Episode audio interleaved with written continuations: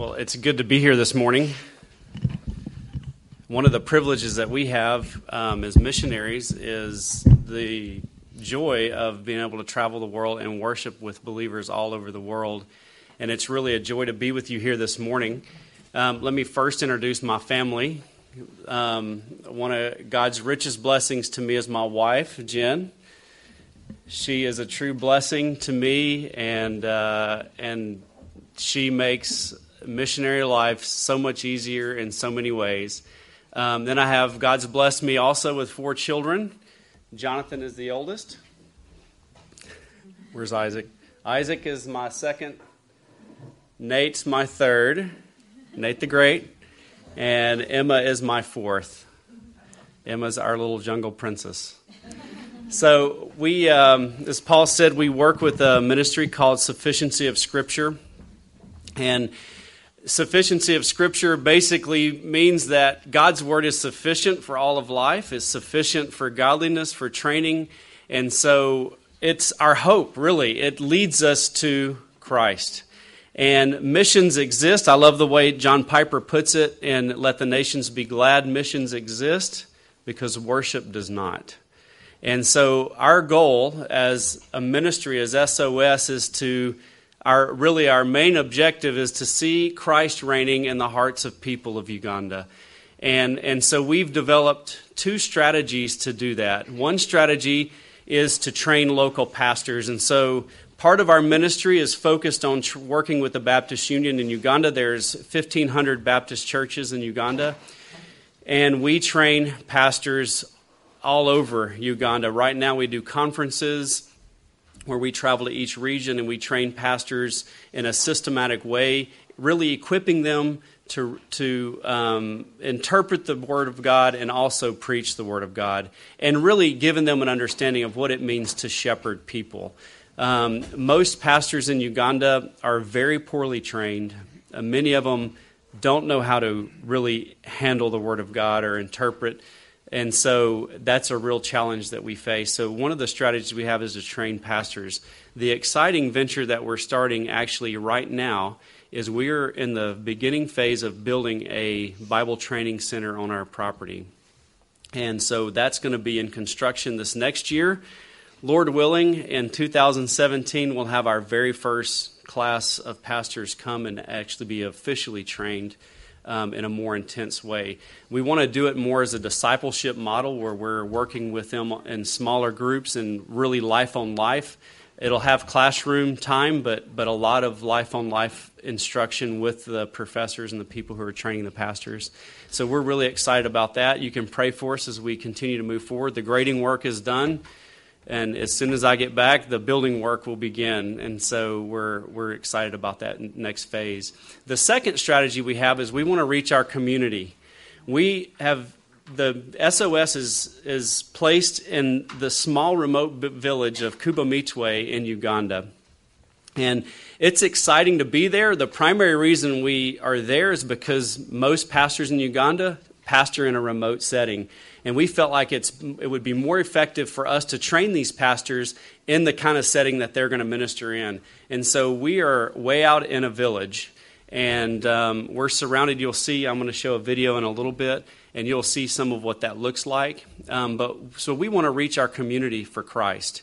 And so we have a lot of strategies to do that. We have a local church, and we have, by the way, I'm not that focused, so I'll be throwing things in. It seems like I'm chasing rabbits because things are coming to my mind. But one of our main goals as a ministry is we want to train Ugandans to be in leadership.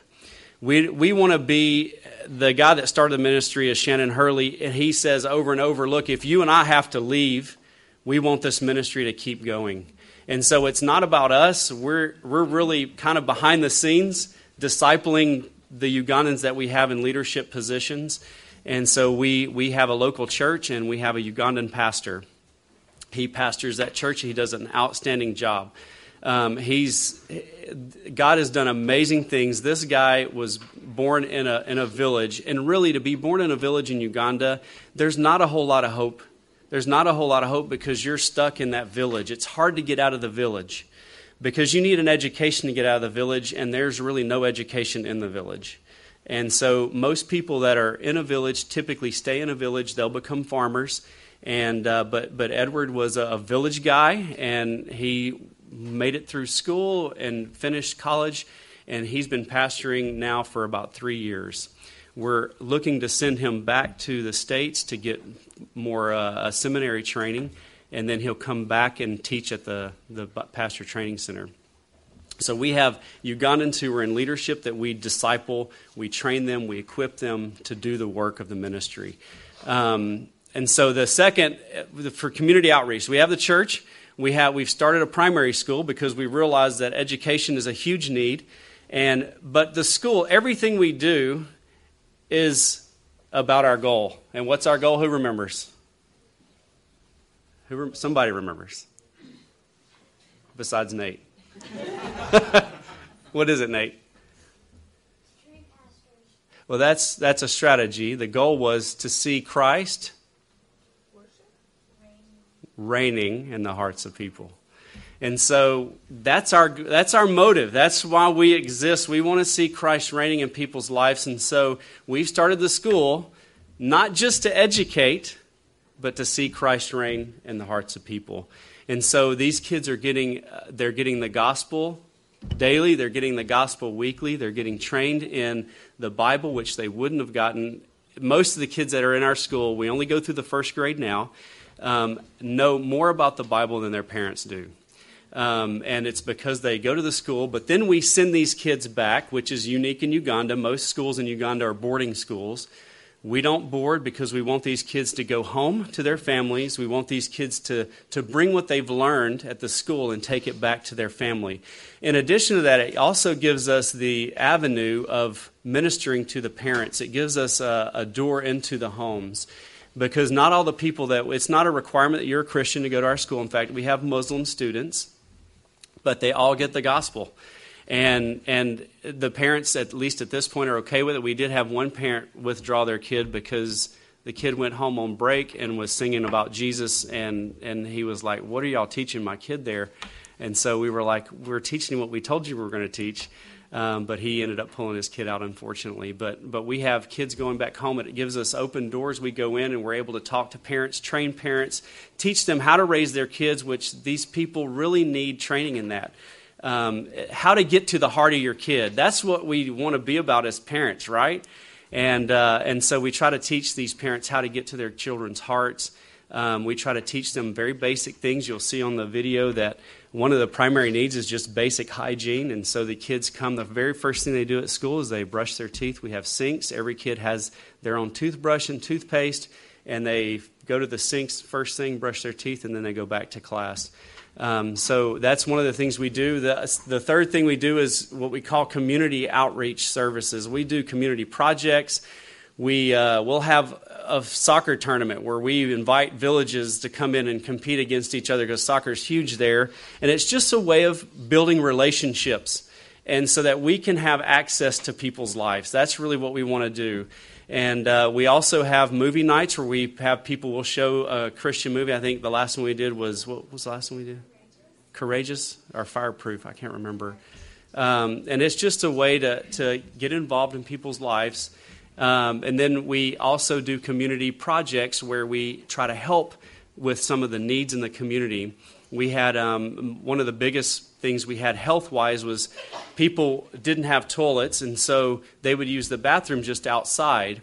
Well, they farm outside too, and they try to use every amount of land that they can. And so what was happening is people were getting sick. And so what we did was we said, look, we want to help the community, so if you'll dig a hole, we'll give you a cement. It's like a platform with a hole in the middle, and to cover that hole with, but you have to do some of the work. We're not going to do everything for you. We put in 300 toilets in the community, which helped out tremendously as far as illness and sickness goes. We also just recently hired equipment to come in. The road that leads to where we live is really like a rough, kind of a jeep road that you would see on somebody's farm, And so it was very hard to travel. And most of these guys are farmers. They eat most of what they produce, but then they do sell some. And trucks will come through, and they're able to sell some of what they make to these people that then take it to the city. Well, trucks had a hard time getting back there, so we hired equipment to come in and grade the roads that go in and out of the villages, just to help that out, help out them as far as their produce goes. And so that was another community project. So everything we do, we're trying to build relationships so that we can have access to people's lives, so that we can share the gospel, so that we can, even for those who believe, help disciple them. That's what we're all about. We want to see Christ reigning where? In the hearts of people. That's what we want to do. Am I missing anything? Well, and also healthcare. Oh, that's right. That's a huge part of what SOS does. We help them go to a hospital where they can get real medicine. Yeah. And the witch doctor, where they can go and be treated. And so that's also just another way. Yeah, we don't have medical services where we are. So we provide transportation in an emergency situation. Then, like once a month, we have a vehicle that goes to the hospital. So if you're sick, what prevents these people from going to a doctor is they don't have money to get there. And so we'll provide transportation there. If it's an emergency, we'll even pay for it. And so we had one night a guy show up and at our property, and he had been attacked by another guy with a machete. And the guy hit his hand and cut his hand down to here. So he showed up, his hand was just hanging, and so we wrapped it up as the best we could, and we rushed him to the hospital, and still has his hand. He doesn't have use of some of his fingers. I don't think the surgeons there were that good, but we provide emergency medical service. Yeah. And then one day we were right after church service, some guy showed up and his arm is wrapped up right here. And he said, I've been cut. And we're thinking, okay, well, we'll come to our house in just a little bit and we'll put a Band-Aid on it. And that was actually Jen that went back with him with one of the other ladies, and they unwrapped his arm. And what had happened was he was sitting with his machete in between his arm, and a guy walked up and just pulled it out. And Jen said when they unwrapped it, blood just shot everywhere. And so, too much information. Okay.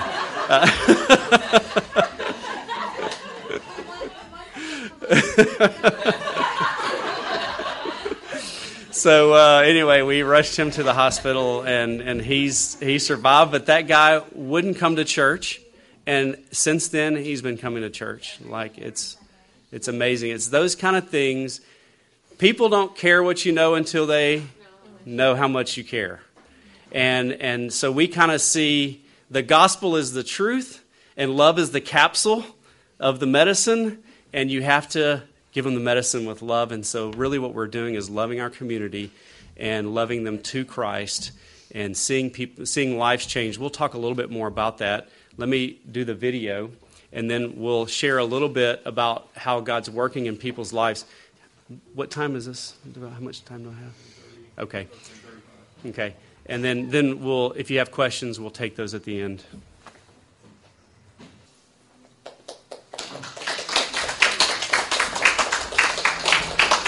You know, what's really neat, as you look at that, I mean, that's really our family. I mean, that's our home. I just found myself thinking, I can't wait to get back. So anyway, Jen, you want to come up? And then we'll share a little bit about what we do. The Lord has really given us tremendous opportunity. Just as a side note, while she's coming up, Islam is really fighting for Africa. And we have an amazing...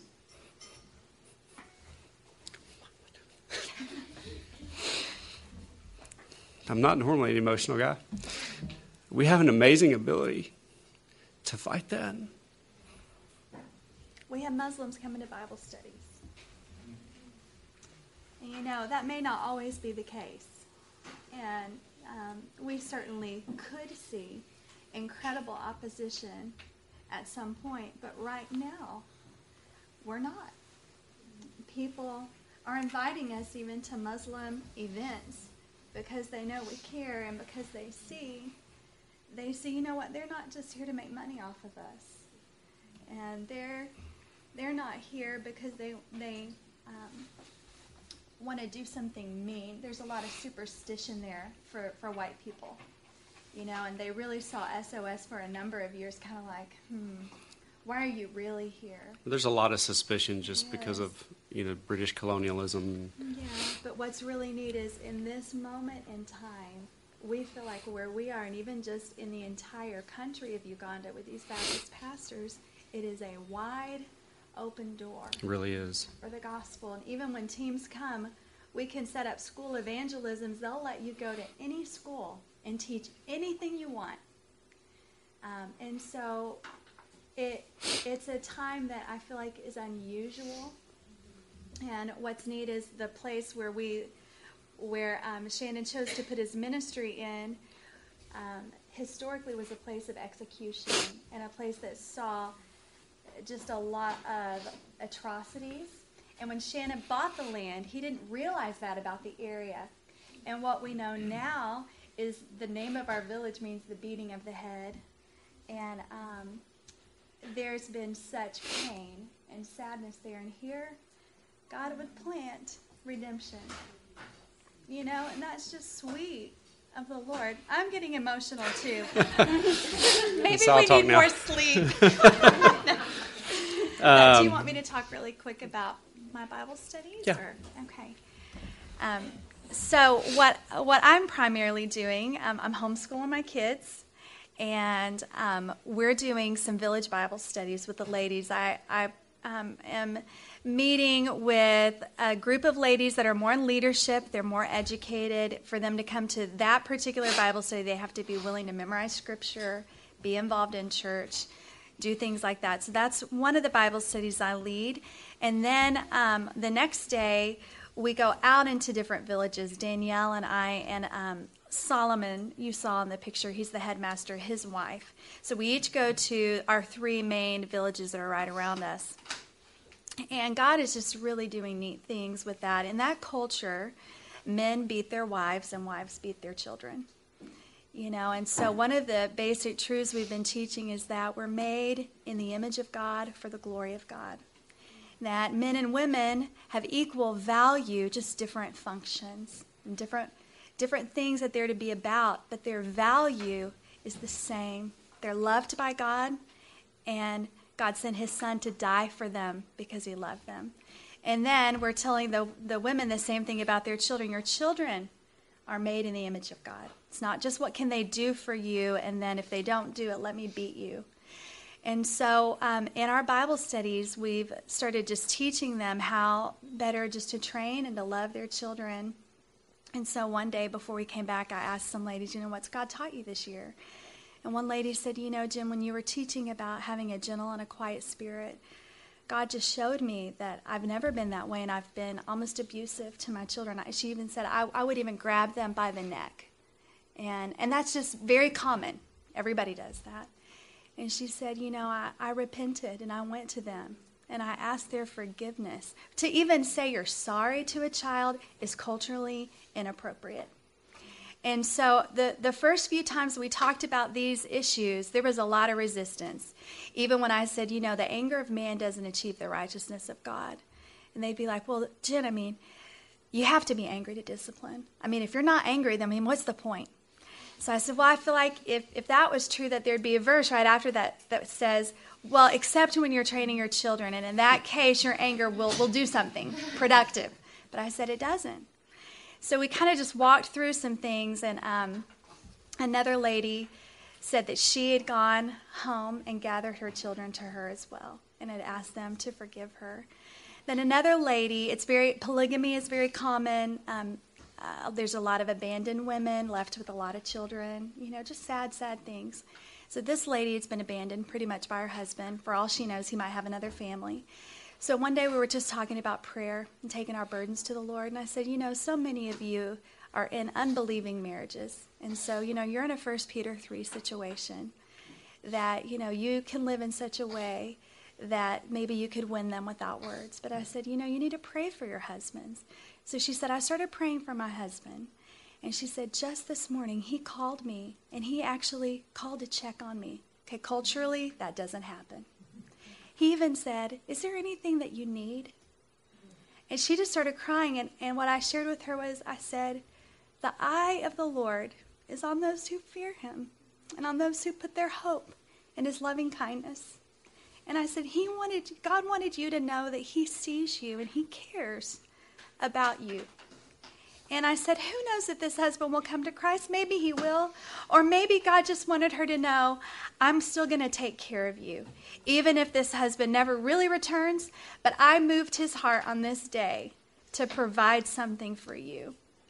And so we just have so many neat things happening. Even a Muslim lady who came to Christ, and we administered to their family with some physical needs. Her husband had been in a serious wreck. And so she started living on our property while we were helping take care of this man, her husband. And she started coming to Bible study, and she shared with Danielle later. She said, I came to Christ in your Bible study when I began to see what the gospel is and that I have sin. And at that particular time, her husband isn't a believer. And she said, and I've seen now that I can choose to love and serve him because it's the way I can love God.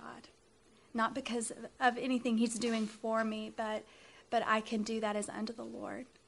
So I'm excited. I feel like, Damon, when I saw the pictures, when we first got back on furlough, I was just so thankful to be here, to see my family, and to do those things. And my heart's changed back over the last couple weeks. We've watched that video again, and I've watched it and thought, I'm so ready to go back. All those pictures are personal to us. They're families that we're helping, people who are growing, husbands who are actually starting to try to care for their wives in a nurturing way. That's countercultural for them.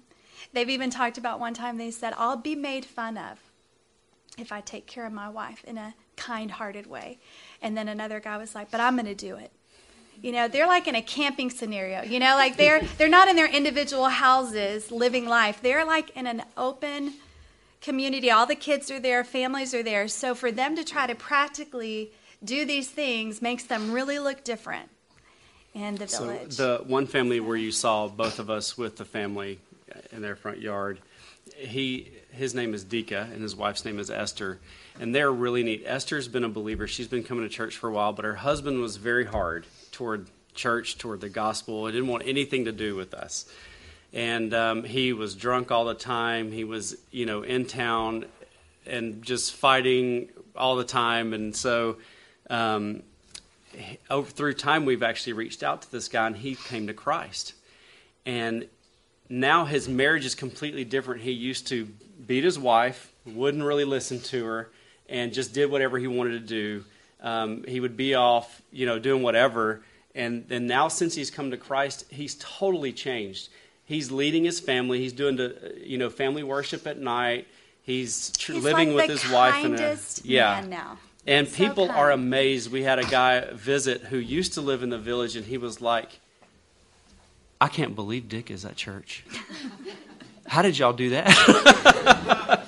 And so lives are being changed, but it's not only in our community, which is mostly what we see, because Shannon, the guy that we work with, he does most of the church strengthening and the pastoral training, so he travels all over the country, but there's so many open doors, and we're just amazed at what God is doing, and we're just glad that we have the opportunity to even be a part of it. And I know we're almost out of time, so we should probably open it up for questions. But are there any questions? I just want to know, what do the majority of people believe spiritually? Like, a lot of Christians? Or?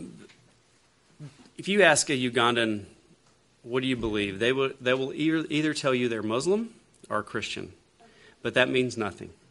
The Muslims don't know what Islam teaches. The Christians don't know anything about what Christianity teaches, but that's just their families have been Islam or Christian, and so they think that they're one of those depending on what their family is. It's a mixed bag what they really believe. There's a lot of animism, a lot of even those who come to Christ still carry into it some of the just animistic beliefs. but it's very traditional based. You know, what has tradition done? And that's what we do. Yes, sir.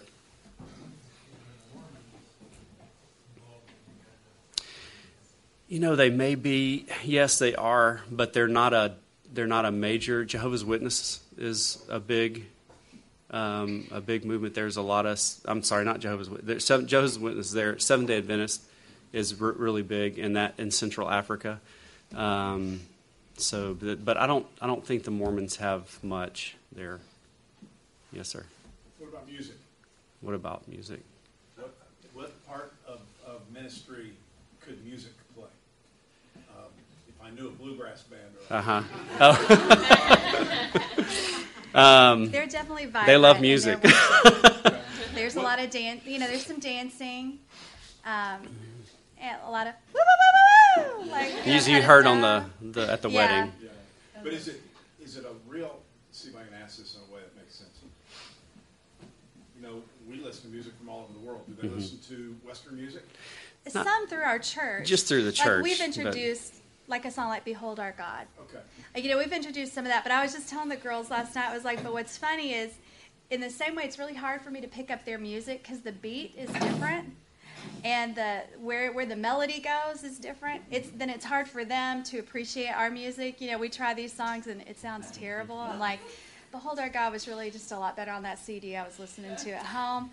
But then there's also a lot of hymns. Yeah. That we've taken and had translated into their language. Yeah, so. More like where we live, there's not access to the world. I mean, there's just so they don't so much. They're not exposed to not TVs. Yeah. They do have radios. So, yeah. Well, I missed the first part of this, but if you were, is your infrastructure in place?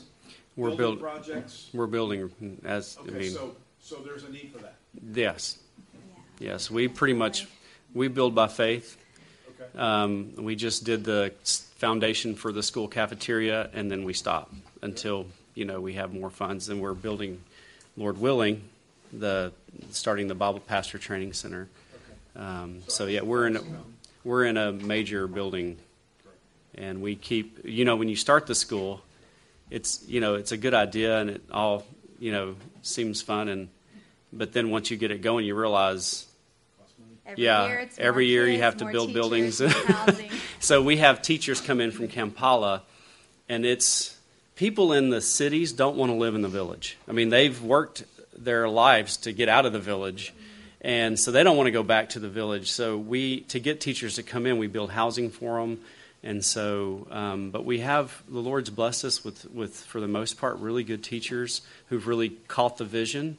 And so we're blessed that way. But really in leadership because they've come to Christ, and now they're going and doing some Bible studies alongside us. So that's been really neat. And I would say that's another primary area where we're involved is in the shepherding of the teachers.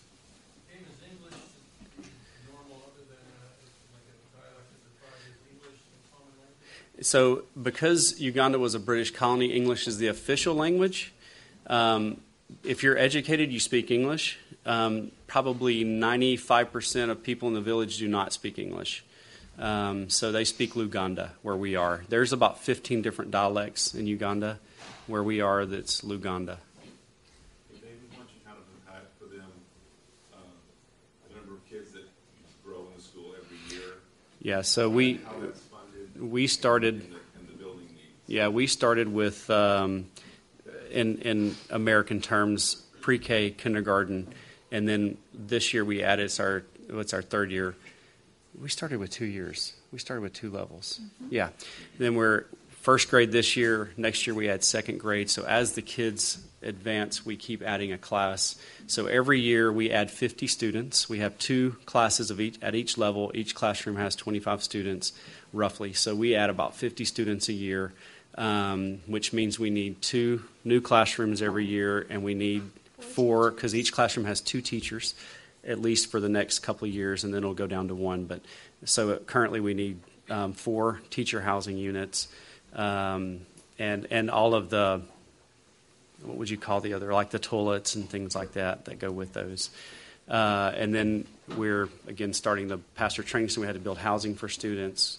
We had to build classrooms, cafeteria. But you got the land to do it. We have the land. We have teams coming. Y'all have teams coming. I mean, we do. We just had a team from California grade. The pastor training center is a guy that owns a grading company, and he came out. He's such a blessing. He comes out every 2 years, and we rent equipment, and he just, you know, runs the and grades everything, puts in drainage, and it's a blessing. And the kids just show up. They pay for school? We have them pay, but it costs about $800 a year to educate the kids. The parents pay about $45, just because they can't afford to pay more. So we have you can sponsor a kid. You can go to the website and I think it's about $30 or $35, and that will educate them. We provide a good meal, a balanced meal. Starvation's not an issue in Uganda because everything grows there, but malnutrition is because they tend to eat the same things. And so we try to provide a variety of foods just for health reasons. And so that provides a really good meal at lunch, uniforms, and education, everything. And on the land, y'all have places for teens to stay when they come, right? Yeah. 10, 14. I'm the cook. Yeah. Yeah. That's right. So they're actually if you like Mexican food, come my way. They're set up for teams. We are. Can you tell just if you can bring Mexican food, come our way. Can you tell? There's a lot of AIDS, yeah. Mm-hmm. Yeah, a lot of people have AIDS. Can you tell just real briefly the story of how God provided the money for Shannon to start the ministry, to buy the land? Shannon graduated from the Master's Seminary, and he and his wife were your typical poor, starving seminary student working your way through school. And Shannon was working he took a job in marketing for this company, and they're just struggling, living on a pretty small budget, but the Lord just blessed his business. Like, he landed these major accounts. The biggest one he landed was the Aflac account. So the Aflac duck was his, and he made tons of money. Just all of a sudden, they have all this money, and they really felt like God gave them that money to do this ministry in Uganda. And so they self-supported. They lived on the same budget they did before they had the money, and stored up this money, and God blessed them in other ways financially. And they came and at the first couple of years until it was a little more established, used the money that God had given them. When they were, we have about 130 or 40 acres. Yeah, yeah, yeah. We have 16 teachers currently. So next year. They're Ugandan. We want Ugandans doing everything. There, you might have seen one. There was one American teacher. She had been an intern, and then she was invaluable, especially that first year of school. She helped set up tons of the admin and helped connect schools in California to the legacy school there. But she was a little bit unique. She had been there for 3 years, and she knew the language. I mean, she could speak Luganda fluently. So a blonde Ugandan. So, yeah, if teams come out, there's a lot of different opportunities. You can work at a conference depending on, a pastor's training conference, and usually what we have teams do is lead breakout sessions where you'll lead a devotion in the morning for, you and maybe one other person will work with, 15 pastors and just lead a devotion and work them through the Bible study. And you think, wow, I'm not really equipped to do that, but these pastors have never been trained. And so the average American Christian knows so much more than these pastors, and so you really can be of great benefit in that kind of a setting, and then just participating, helping set up and run the conference. Then if you don't do a conference, you're more in the community. We do school evangelism. Sometimes people come in and help with building projects. Village outreach. Yeah, we do village outreach. That's people will come out. VBS, or, yeah. A health and nutrition class. We even had a group come called Mercy for Mamas, and they helped give mama kits so that these people who, you know, are just giving birth and they don't have anything clean, they had some sterilized equipment and things, just basic things. In Uganda, you don't show up at a hospital and they give you stuff. You have to bring your own stuff, and you have to bring people with you who will take care of you and cook for you and clean up after you. And if you don't bring your stuff, you might not get sterile equipment. So these kits just include everything that you need to give birth, and it's all sterile. And there's a lot of different things to do, or a lot of like if girls come with a building group, then the girls will go work at the school all morning. You know, they help like read the books and help, you know, the kids do their handwriting and do some stuff like that. And then at the school, there are some. Not Bible study. What are those morning sessions called? With the teachers? No, like when the whole school. Oh, chapels. Comes, like we chapels. Have two chapels so a week. They'll do chapels. They'll do music. Yeah, like Bible story stuff and skits. And so that's a fun way for people. So are they doing that in English? They have translators. They have translators because all the teachers speak English in addition to Luganda. And they teach in English, so the kids are learning. So they'll pick up on more. Especially as the years kind of go on. Yeah. Josh. And what, with the growth that you guys are experiencing at the school, what's the additional funding that you guys need on a yearly basis? If it's $800 per student roughly, and we add 50 students, 4,000. The building cost, yeah, that doesn't factor in the building cost. So a classroom block has three classrooms. So it's one building that has three classrooms. Those are about $40,000 to build. Cinder block. Yeah. Yeah. No. Oh, I wish. No, at this point, no. But we're working on that. Electricity just came to the village. Okay. Like we didn't have electricity. In that word, I guess generator before that. Yeah, we had a generator and some solar, but it was pretty sketchy. Okay. And clean water. Yep. For the well. Yeah. Good. Mm-hmm. So $40,000 for a classroom. The teacher housing, which is. No, it's for three classrooms. And then how much is a teacher housing is about 35, and that's 3 units. So there's 3 teachers can live in one unit. It's like a triplex kind of a. About $120,000 a year. Yeah. Increase each year. In addition to whatever else is going on. Right. Yeah. Yes, sir. You said you were trying to send the one preacher to seminary training, but you were waiting on something else for that. What are you waiting on to get him? Well, he's getting married. So, but he'll probably go in about a year. Yeah. We're just getting he has to get his visa and all of that. So we'll send. But they sent a man to Master's. They sent him to Southern to be trained. And we have some coming back. We have one coming back in this coming May. Yeah. And he's Ugandan, he's been trained and has a degree in biblical counseling, and he'll come back and help teach at the seminary. We're excited he married a nurse. In America. So I'm just really excited that there's going to be a nurse around. It's even for us because we're like 2.5 hours away from Kampala, so sometimes you're like, they're sick, do we go, do we not go? It's a brutal trip, you know, so that'll be really helpful. Sometimes we go to the medicine man, but we don't.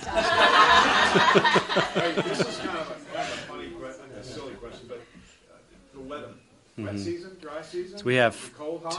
It's mild but hot. We have 2 dry seasons, 2 rainy seasons. I would not call the dry season mild. The dry seasons are hot. It can get uncomfortable. The rainy season's mild. I think it gets in the upper 90s. Low 70s at night. So that's the extremes. Oh, okay. So the dry season is very hot. Yeah. And very dry. So you have I might sweat constantly. I mean, there's definitely a risk, but so far we've been malaria-free. We've not gotten it yet. Our friends that we serve with, they've really gotten it a number of times, and their kids have gotten it more. I think the first area that they settled in was an area more prone to it as well. It's some wicked stuff. We've had to test our kids. They don't appreciate that. It's a finger prick, like with a little blood test. They don't really like that, right, Jono? But anytime they run a high fever and there's not the other symptoms, I mean, you have to immediately test for malaria to at least rule it out. It's very tropical. They said they look out their windows and see monkeys. Yeah, they're monkeys in our backyard. It's really kind of cool. A few snakes. Last question. The men that go back that you're sending over to the States, how are they supported? We support them. Yeah, through the ministry, through SOS. Which can be expensive too. But Southern has actually been really great. Like, it costs us very little to send somebody to Southern, because I think they give them pretty much a full. So, yes, ma'am. They had never seen a white person. What was their reaction? We've encountered that. We've had kids turn around crying. Like, the week they got Christmas gifts, we went pretty deep into the jungle. And so we came walking up with a bowl to give them so they could, like, you know, they're taking. It was one of the kids. They went. And the kid screamed and went running away like, what are they? Like, I'm pretty sure he had never seen a white person before. It felt like the pictures you see in National Geographic. You know, you're going out on these little bitty walking trails and, you know, just hoping there's not this snake hanging from above or, you know. But, okay.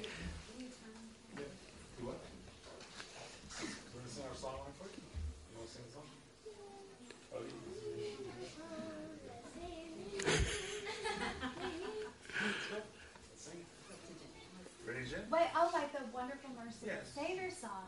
Yes. Well, they're saying no. They're my people. Come on, girls. Yes, you did. Come on. Yes, yes, yes. Paul and I'll sing with you. Thank you. We need your support in other ways. But thank you so much for giving us the opportunity just to come and share what God's doing before they sing. And please be praying for us. We rely so much on prayer, and we don't take that for granted. We is there a newsletter that we can get? Yeah. So there, if you can, there's two. We personally send out a newsletter, but then SOS does a newsletter as a ministry. You can go to sosministries.org.